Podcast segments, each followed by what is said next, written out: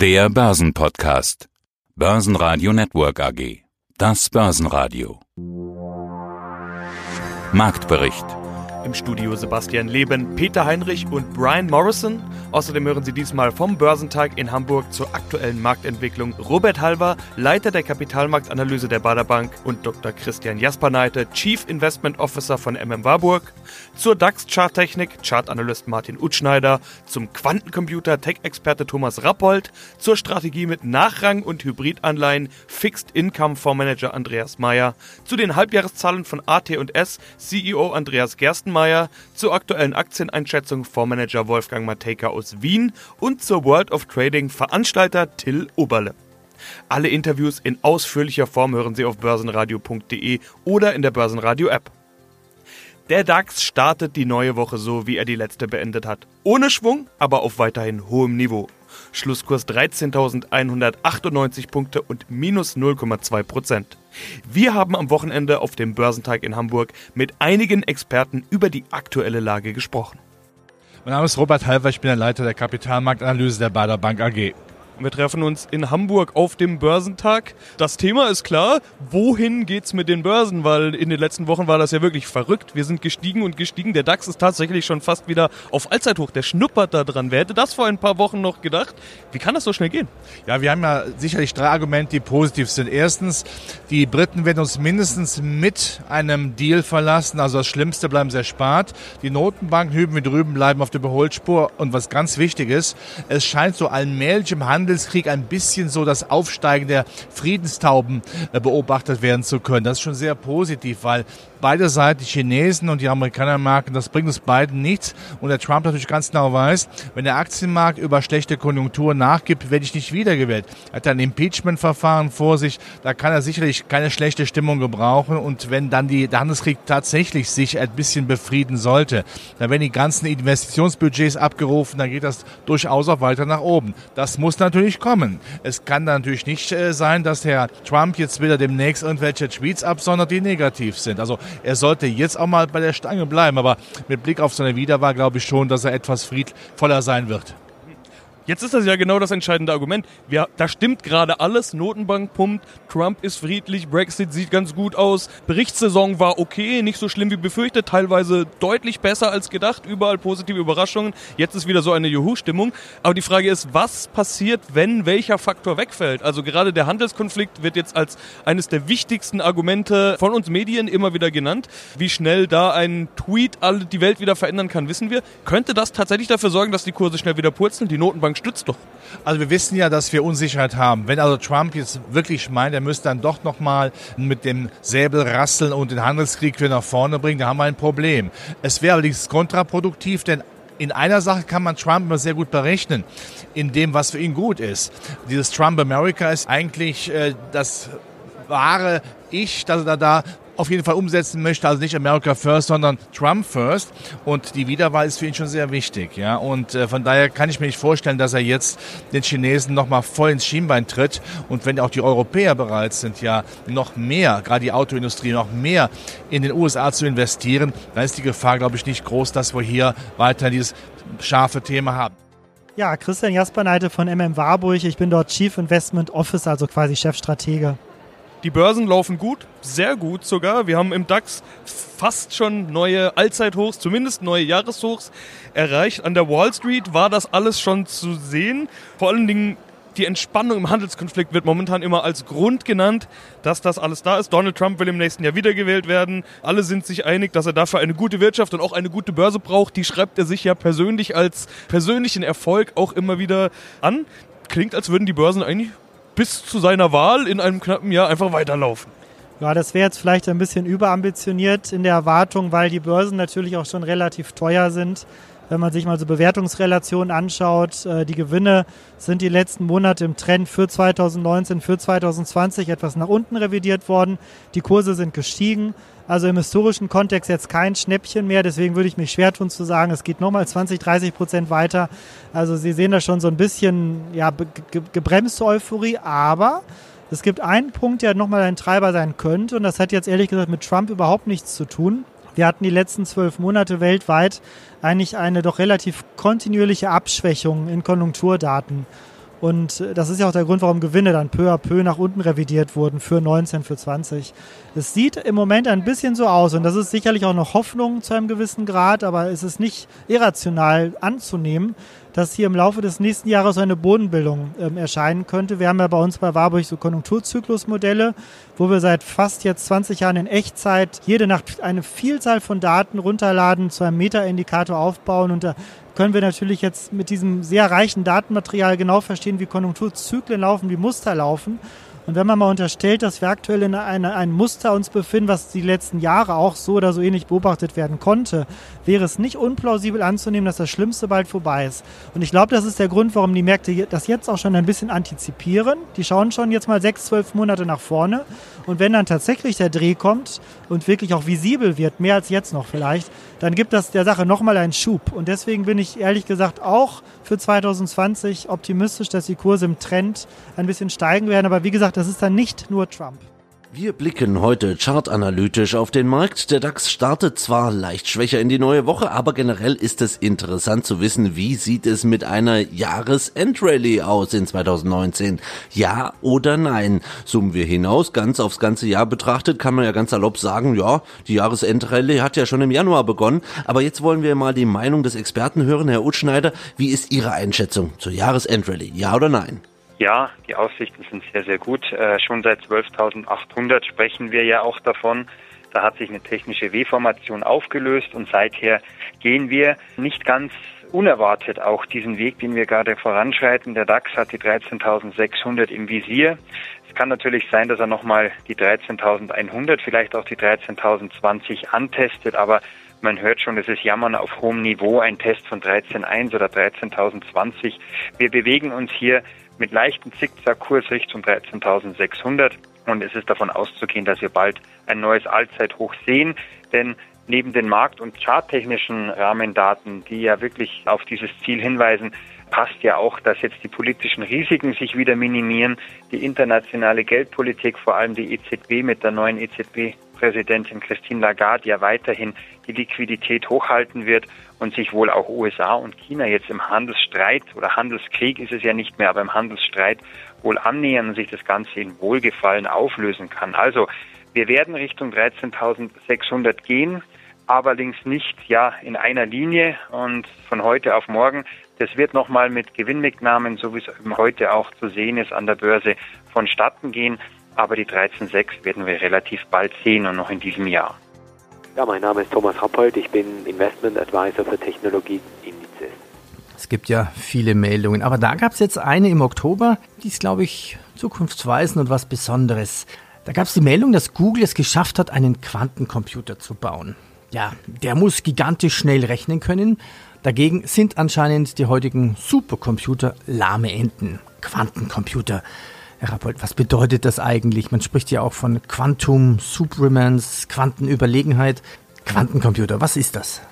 Also Quantencomputer ist eigentlich ein äh, kompletter Game Changer und nimmt Abstand von der bisherigen Computerarchitektur. Wir kennen ja alle in der klassischen Computerarchitektur, die auf Basis von dem Intel-Co-Gründer Gordon Moore beruft, der in den 60er Jahren mal dieses Gesetz aufgestellt hat, was bis heute hin, eigentlich in der Halbleiterbranche und in der Mikroprozessorbranche sein Gewicht hat, dass sich die Rechenleistung alle rund zwei Jahre verdoppelt, also auf gleicher Fläche, äh, dann das, das ist so der Gegenstand. Und mit Quantencomputern kommt jetzt einfach eine, eine, eine komplett neue Gegebenheit eben auf Basis Quantentechnologie rein, die eine komplett andere Hardware, Infrastruktur und, und Architektur bietet, die, wie Sie sagen, die Geschwindigkeit regelrecht pulverisieren kann und, und kein Vergleich zur bisherigen äh, Technologie darstellt man könnte ja sagen, die herkömmlichen Computer rechnen noch mit Nullen und Einsen.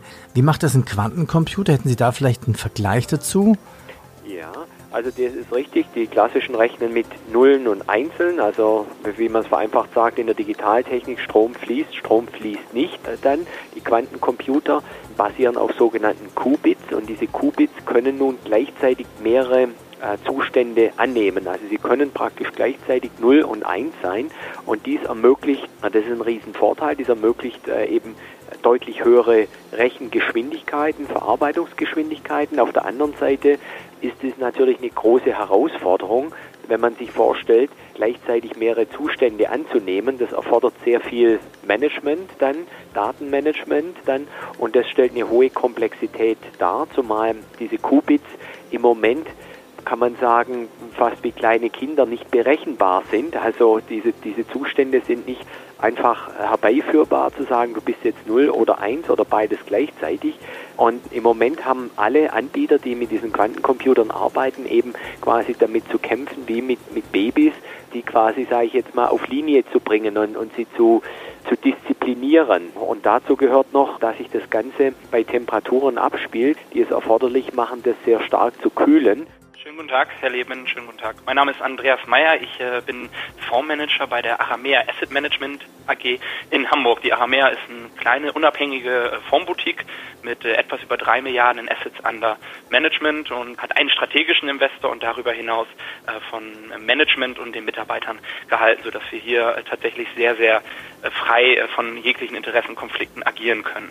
die Aramea ist vor allem bekannt für den Bereich Fixed Income, für das Anleihemanagement unserer Kundengelder und dabei legen wir einen ganz besonderen Fokus auf Nachrang und Wandelanleihen. Und darüber wollen wir sprechen. Aber zunächst steigen wir ein mit dem Thema Bankenbranche. Gerade den großen deutschen Banken geht es ja nicht so gut, um es mal vorsichtig zu formulieren. Jeder Marktbeobachter weiß das. Die Aktionäre, die wissen das noch viel genauer. Äh, die Deutsche Bank ist einer der ganz schwachen DAX-Performer der letzten Jahre. Die Commerzbank sogar ganz rausgeflogen aus dem deutschen Leitindex. Die Deutsche Bank übrigens auch rausgeflogen, nämlich aus dem europäischen Eurostox. Herr Mayer, Sie dagegen sagen, dass Sie von der aktuellen Lage der Banken als Fondsmanager profitieren. Das müssen Sie uns natürlich erklären. Ein kleiner Zusatz noch für die Hörer. Sie hatten es schon angedeutet, Sie setzen auf Nachrang- und Hybridanleihen. Was ist der Hintergrund?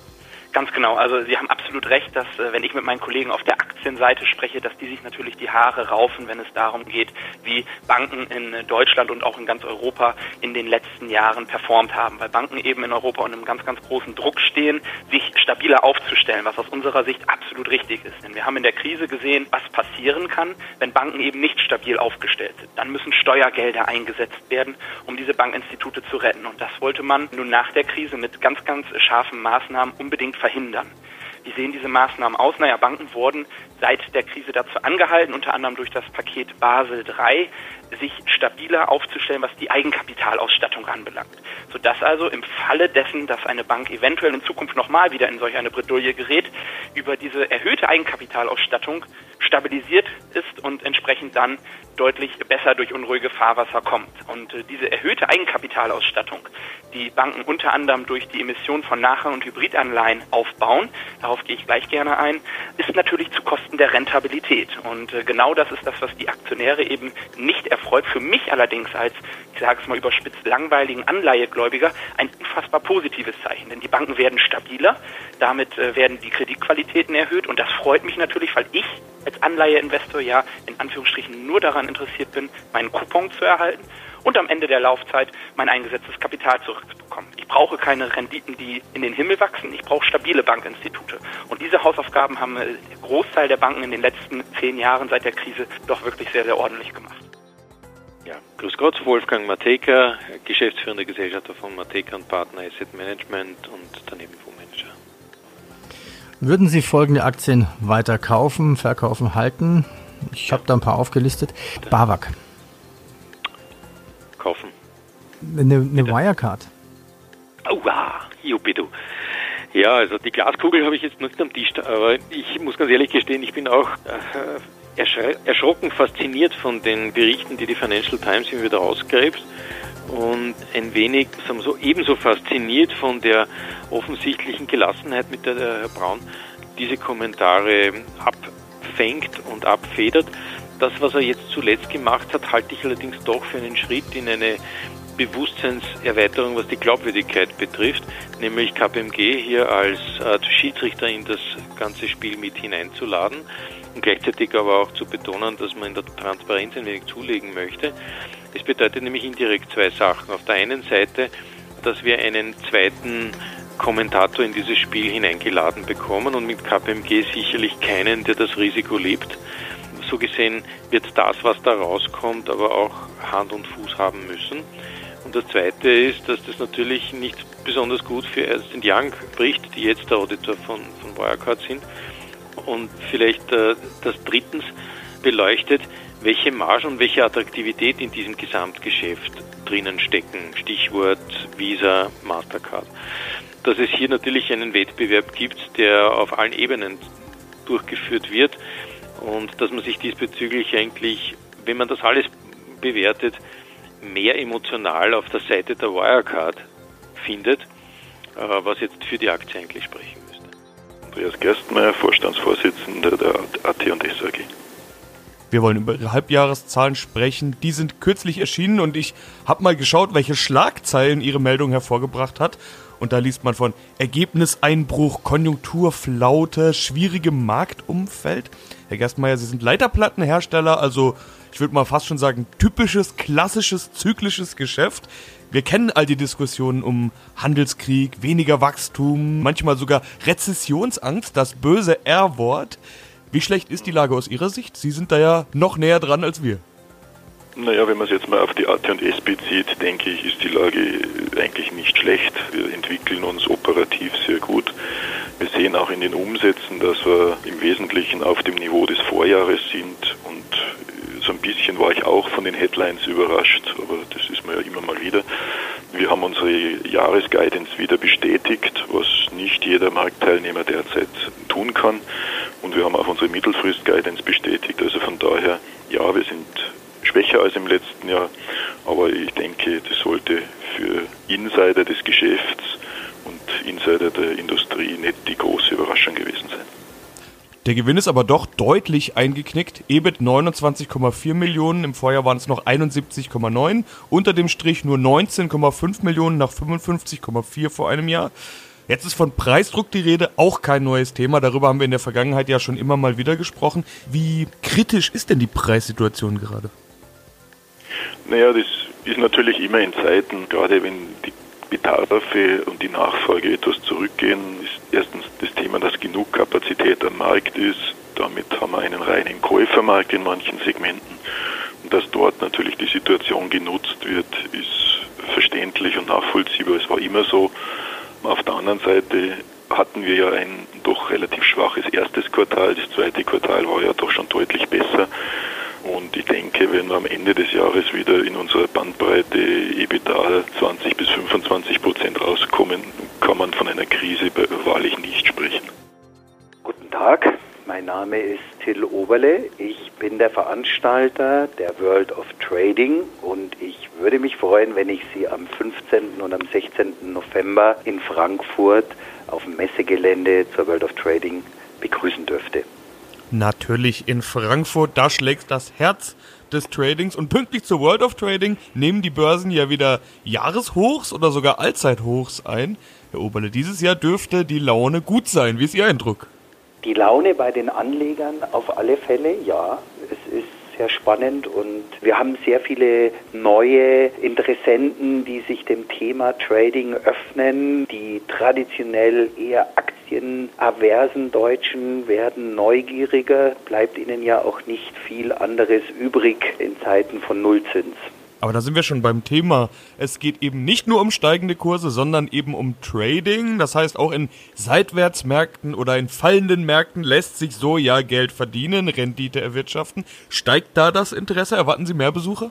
Ja, ich glaube, das Besucherinteresse ist eigentlich über die Jahre immer gleich hoch und es sind natürlich Leute, die mit in den Markt reinschnuppern, sich das alles anschauen. Für den Trader ist immer wichtig, dass Bewegung im Markt ist, egal ob es rauf oder runter geht. Und das ist das, was wir versuchen, den Leuten auf der Messe zu vermitteln. Wir haben ja nicht nur diese Ausstellung, wir haben ganz viele Seminare, wo sich Leute auch wirklich intensiv mit dem Thema auseinandersetzen können, wo sie was lernen, wo wir versuchen, Wissen weiterzugeben, wie man auch in Situationen, wo der Markt nach unten geht, profitieren kann und wie man Risiken einschätzt.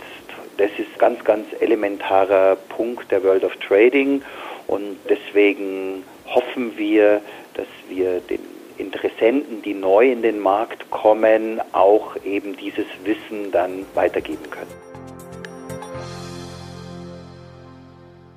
Börsenradio Network AG. Marktbericht